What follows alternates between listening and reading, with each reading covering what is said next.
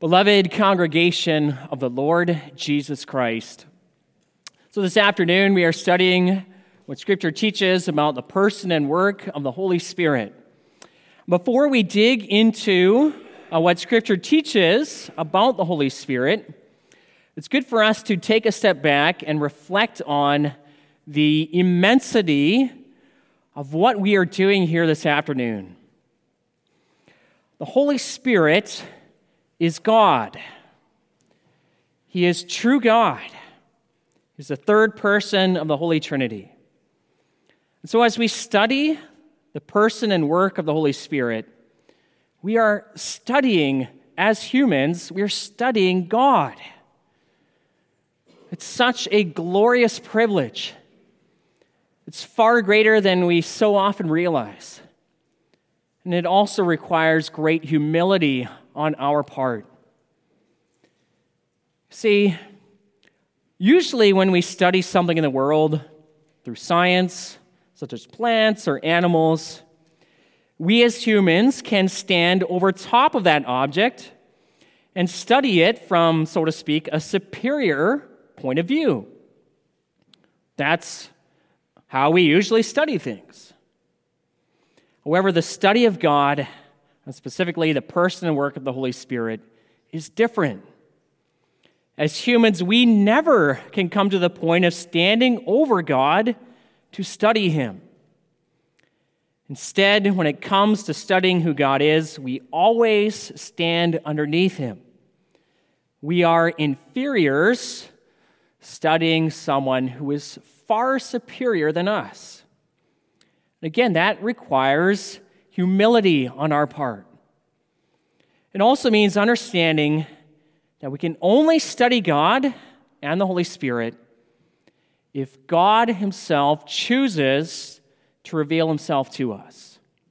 And we must submit to the way that He reveals Himself and study that. Well, by His grace, God has. He's revealed Himself to us in the Bible, in His Word. And he now invites us, he calls us, and even commands us to study who he is from the Word so that we might know him rightly, that we might praise and glorify him with all of our being. And that is one of the main purposes also of studying the person and work of the Holy Spirit. Again, we often take this for granted. But what we're doing here this afternoon is the greatest privilege imaginable. It's also very rewarding. As we study the person and work of the Holy Spirit, we see wonderful things that He has done for us and is doing for us. And as we grow in understanding of the, we will grow in our understanding of the riches we have in God and in Christ. And so, as we study the Holy Spirit this afternoon, we're going to see specifically that the Holy Spirit is the Spirit of power and he gives new life to God's people. That brings us to the sermon theme. The Spirit of power gives new life to God's people. I know we don't have any points listed uh, in the liturgy sheet. I've decided to just make some simple points for the sermon to follow the flow. We're going to look at the Spirit's work in the Old Testament first of all. We'll shift to the Spirit's work in the New Testament, and then we'll look at the Spirit's work in our own lives. Now, in Lord's Day 20, the first thing we confess about the Holy Spirit is this He is together with the Father and the Son, true and eternal God. So the Holy Spirit is true God, not any less God than the Father or the Son. He is equally powerful, all knowing, all present, and infinite. The Athanasian Creed puts it like this the Godhead of the Father, the Son, and the Holy Spirit is one. Their glory is equal, their majesty is co eternal. Yet, even though the members of the Trinity are one in essence, there are still uh, unique things about each member of the Trinity. And studying each member of the Trinity from Scripture reveals those unique things who that person is in the Trinity and what he does for God's people. Now, when you initially study the scriptures, you might think that we know little about the Holy Spirit, or else maybe just far less than the Father or the Son. However, Scripture actually reveals quite a lot about who He is and what He does. Take only the Old Testament, for example. You might be tempted to think that the Holy Spirit is barely there in the Old Testament, and that He only really shows up in the New Testament. However, that thinking is a mistake. A study of the Old Testament reveals a very active Holy Spirit. And what he does has a profound impact on God's people. For all, consider only this. Whenever anyone spoke the word of the Lord, it was the Holy Spirit speaking through that person. As an example, David proclaims in 2 Samuel 23 The Spirit of the Lord speaks by me, His word is on my tongue. Listen also to Zechariah 7, verse 12. Israel made their hearts diamond hard, lest they should hear the law and the words that the Lord of hosts had sent by his Spirit through the former prophets. So it's clear that when the prophets spoke, the Holy Spirit was speaking through them. This is something the New Testament emphasizes also when the New Testament authors quote the Old Testament, such as the Psalms of David. Often they preface those quotes by saying that the Holy Spirit spoke through the mouth of David or someone else. And this fact alone shows a very active Holy Spirit in the Old Testament. In fact, it might make him the, the most active member of the Trinity. He was speaking through the prophets and all the other authors. He was constantly teaching God's people, revealing God's will to them, proclaiming to them the promises of God, showing God's people who their God is. And by having the words of the authors recorded down in writing, he has given us access to those same precious words that He has spoken. And He's done that so that we would know God, that we would understand His glorious plan of salvation in Jesus Christ, that we would see His glory, His majesty, His holiness, His love, and that we would learn to trust Him with our entire heart and serve Him with our entire life. That is the, purpose of the Scriptures. Now, this work is not all, of course. The Holy Spirit is active in other ways. He was active in the creation of the world. Right in Genesis 1, verse 2, the Spirit of God was hovering over the surface of the deep. He was present and active in creation, most likely um, serving as a pre- preparing function for the creation of the world. He not only actively worked in creation, but he continually uh, renews creation. And that's so often how Scripture describes the Spirit's work as the one who gives life, sustains life, and renews it. In addition to that, the Holy Spirit empowered the leaders of God's people to carry out the special tasks given to them by God. We see this time and time again. For example, the Holy Spirit empowered Bezalel in the book of Exodus to construct much of the tabernacle furnishings.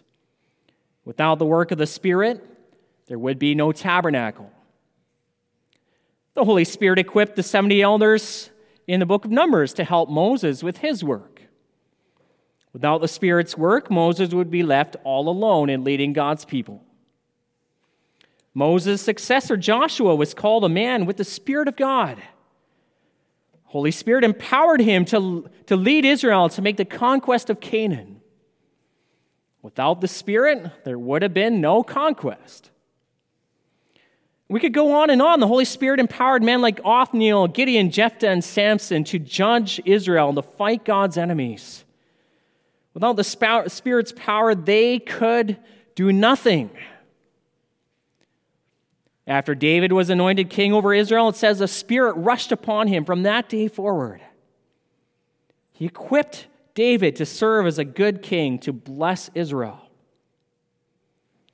And all of these examples show us so clearly that the success of God's people, their flourishing, depended entirely on the empowering work of God, the Holy Spirit. See, without the Spirit's work, God's people are going to fail. Without the Spirit's work, we have no hope of carrying out God's commands, no hope of fulfilling God's plan, or serving God's people. And our success, if I can use that word, our success as a church depends entirely on the power and the work of the Holy Spirit. Doesn't come from us, first and foremost. We are nothing without Him. And even when we look at the Old Testament, when we don't see the Spirit equipping specific people, this also helps us to understand the Spirit's power. You see, the Spirit's absence, also in equipping certain people, always sets up a contrast to when he would come in full in the New Testament. To see this, we can look only at our reading from Isaiah 32. This passage first describes uh, complacent women in Israel, devoid of spiritual life, not bothering to serve the Lord. They are at ease. They do not fear the Lord, they do not walk in his ways. And their spiritual deadness is matched with the devastation coming upon the land. The Lord says here, the grape harvest fails and the fruit harvest will not come. But now look at the contrast made by the coming of the Holy Spirit in the second half of this passage. It says, When the Spirit is poured out upon us from on high, and the wilderness becomes a fruitful field, and the fruitful field is deemed a forest, then justice will dwell in the wilderness, and righteousness abide in the fruitful field, and the effect of righteousness will be peace and the result of righteousness, quietness, and trust forever. Now, both of these things are connected to the Spirit's work. Both creation and the spiritual condition of God's people are renewed through the Holy Spirit. Where there was death apart from his work, now life flourishes when he comes. And that's the power and the change brought about by the Spirit of God, both in physical creation and in our own lives as God's children. And that's why the outpouring of the Holy Spirit was such an anticipated event by the Old Testament prophets. The Lord promises to pour out the Spirit not only here in Isaiah 32, but at numerous points. And repeatedly, the promise of the Holy Spirit is accompanied by signs of, of life, flourishing and growing, and, and God's people flourishing as God's people. And although the Spirit was active among God's people of old, the old covenant with Israel is not a covenant characterized by the energizing work of the Spirit. It's not at the forefront. Instead, we see within Israel, without the Spirit's work, so much rebellion, sin, apostasy, hardness of heart, and disunity. Without the regenerating work of the Holy Spirit, this would be the reality for us as well. That brings us to the second point the Spirit's work in the New Testament. So that would be the reality for us too. But look at the difference the outpouring of the Holy Spirit made for God's people. In the New Testament, the work of the Spirit is not expanded in terms of its power, but in terms of its scope. God's people as a whole are made new by the Spirit. Just look at what happened on the day of Pentecost. Uh, we read about that from Acts 2. On the day of Pentecost, the power of the Holy Spirit was unleashed on the church as the Lord Jesus Christ poured out the Spirit on his people. And the Holy Spirit filled the apostles in Jerusalem. And what did they do? Well, suddenly they began to preach the wonders of God to the, to the Jews who gathered there to listen. And they could speak that message also in other languages, languages they had not learned previously. The Spirit enabled this in them to spread the gospel to every nation under heaven. See, in the Old Covenant, in previous centuries, the good news of God was limited largely, not exclusively, but largely to the people of Israel. But the Spirit was empowering the apostles to bring the good news of salvation to all the earth. And these were men who previously had been captivated by so much fear. Now they spoke God's word boldly by the Spirit's power. We read from the last part of Peter's sermon. Look at how he boldly proclaims God's word to the people there. Without hesitation, he confronts all these people with their sin, saying, Let all the house of Israel therefore know for certain that God has made him both Lord and Christ, this Jesus whom you crucified. And this is the same Peter who some 50 days before this denied the Lord Jesus three times. Here he is now boldly proclaiming the Lord Jesus Christ, confronting the people with their sin, calling them to repentance. Why can he do this? It's because of the empowerment of the Holy Spirit. In himself, Peter would fail, and we would too. We rely completely upon him. Look at how this, the Spirit changed the people who listened. Says, when the people heard this message from Peter, they were cut to the heart. Literally, we can translate it as they were, they were pierced, they were stabbed.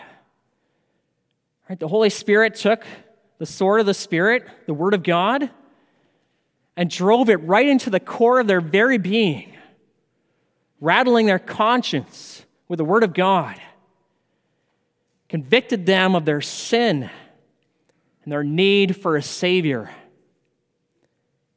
What a change that was from that verse I quoted earlier from Zechariah 7, verse 12.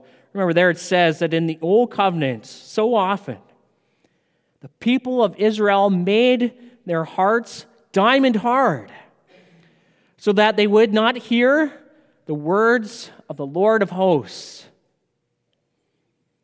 But here, on the day of Pentecost, the Spirit, by His power, cuts right through that hardness of heart to change God's people. And having been convicted in their hearts of their sin, the apostle or the people can only ask the apostles, brothers, what shall we do? Right? They, they saw so clearly their, their need, their need for change. They knew they had sinned greatly. They knew they needed their sins taken care of or they were, they were doomed. Peter then preached the gospel of the forgiveness of sins in Christ, and they were brought to faith. From here onward, their lives were completely changed. They were new people. It was a complete renovation of their thoughts, their words, their hearts, their desires, their priorities, you name it. Yes, they were not yet made perfect. But an irreversible change happened in their hearts and in their lives, and they were made radically new.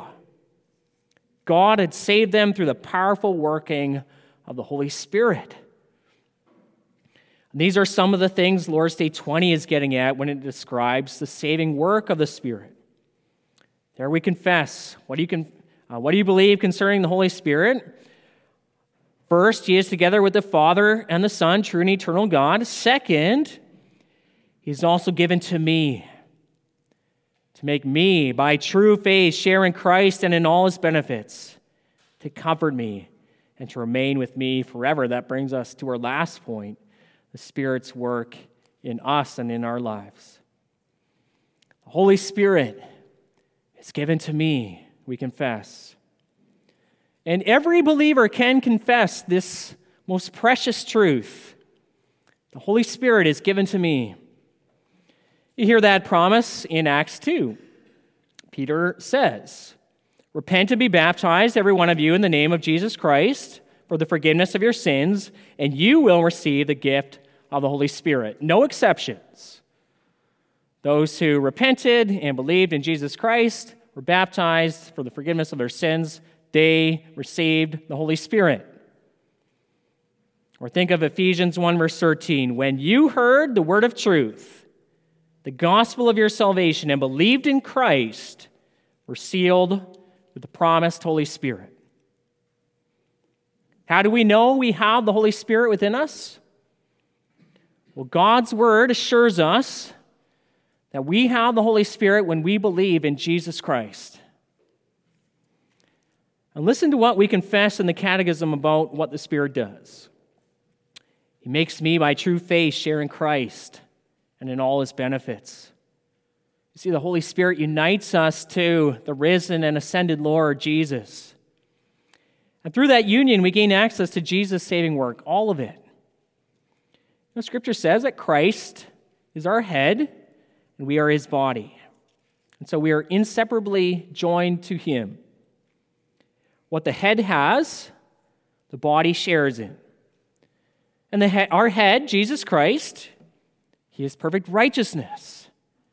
He has eternal life through his resurrection. And being joined to him as his body by the Holy Spirit means we share in those same gifts that he has. So the Holy Spirit makes me, by true faith, share in Christ and in all his benefits. We also confess the Holy Spirit comforts me. Why does the Catechism use this specific wording of comforting me? Well, it's because of one of the names scripture, scripture sometimes uses for the Holy Spirit. In passages such as John 14, 15, and 16, the Lord Jesus calls the Holy Spirit, uh, literally, it's transliterated as the Paraclete. This is a rich term that's hard to translate only uh, using one English word. The ESV translates it as the helper. Other translations use the word advocate, comforter, or counselor. And all these terms teach us something of the, the rich work of the Holy Spirit for God's people. The Holy Spirit helps us, He counsels us, He comforts us. And how does he do that exactly? Well, there's nothing really secretive or magical about it, although it is marvelous and magnificent. The Holy Spirit uses God's promises found in God's Word. He applies it to our hearts. Theologian Sinclair Ferguson describes the counseling work of the Holy Spirit in a helpful way. He writes, the Spirit's advice to us is, is this keep your eyes fixed on Christ. See how wonderful He is?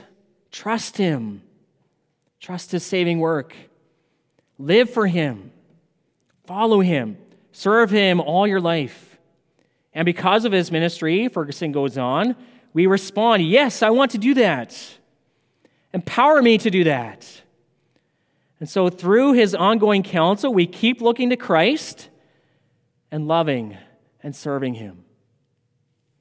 Indeed, the Holy Spirit points us to Jesus Christ, to God's promises in Christ, assuring us that we have salvation in our Lord Jesus. He also works in our hearts to follow the Lord Jesus more and more in our lives. He does it through God's Word. And so, by the grace and power of the Holy Spirit, we keep looking to Christ Keep loving and serving Him.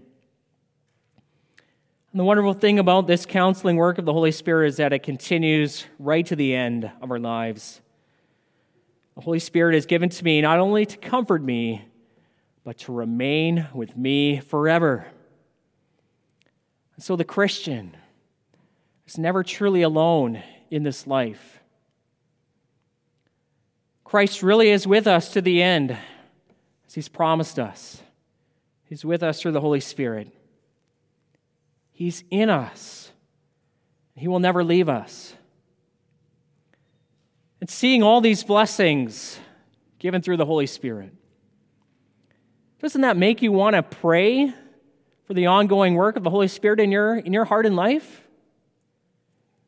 You know, ask your Father in heaven to continue and to increase the Spirit's work in your life. Ask God to fill you with His Holy Spirit every day. The Lord Jesus teaches us in Luke 11 the Father will give the Holy Spirit to those who ask Him. And failing to pray this would be an absolute tragedy. The Holy Spirit and His comforting work are the source of so many blessings. By His power, we understand the gospel and, and can confess in faith Jesus Christ is Lord. By His leading, we can discern the right, uh, discern right from wrong through God's word. By His convicting power, we can know the truth, believe the truth about God, and love the truth. By the Holy Spirit, we will bear the fruit of the Spirit, things like patience and kindness and goodness. Scripture says the Holy Spirit intercedes for the saints according to God's will. And by the inner working of the Holy Spirit, we call on God as our Father. So, again, let me encourage you every day pray for an increase of the Spirit's work in your life. Pray that the Father would fill you with the Holy Spirit, that you might serve Him and receive these glorious benefits.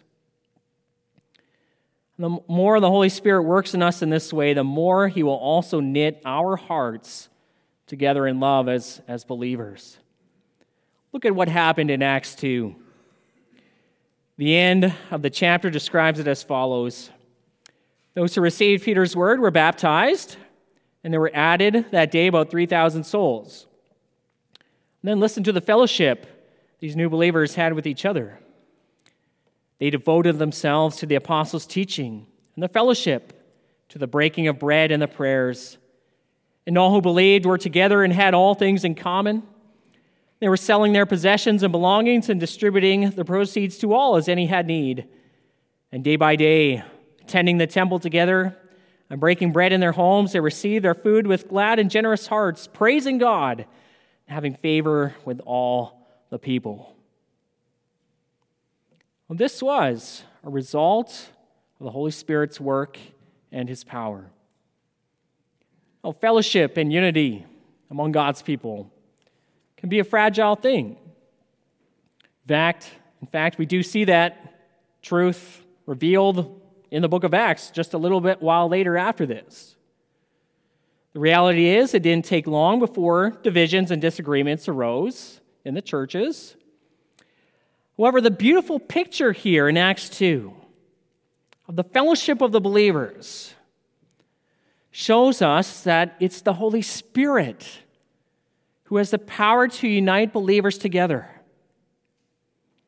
He lives in Christ and He lives in us as individual members. And so He joins us together as one. You are one in the Lord Jesus Christ by the Spirit. It's no wonder then that Ephesians 4 teaches us about unity in the church as follows. Apostle Paul writes by the Spirit I, therefore, a prisoner for the Lord, urge you to walk in a manner worthy of the calling to which you were called, with all humility and gentleness, with patience bearing with one another in love, eager to maintain the unity of the Spirit in the bond of peace. So, beloved, pray not only for the work of the Holy Spirit in your life as an individual Christian, but pray for the work of the Holy Spirit in this church. and in Christ's church as a whole. It's by His power that we are united. It's by His power that fellowship and love grows. It's by His power that with one heart and voice we praise God, our Savior. Amen.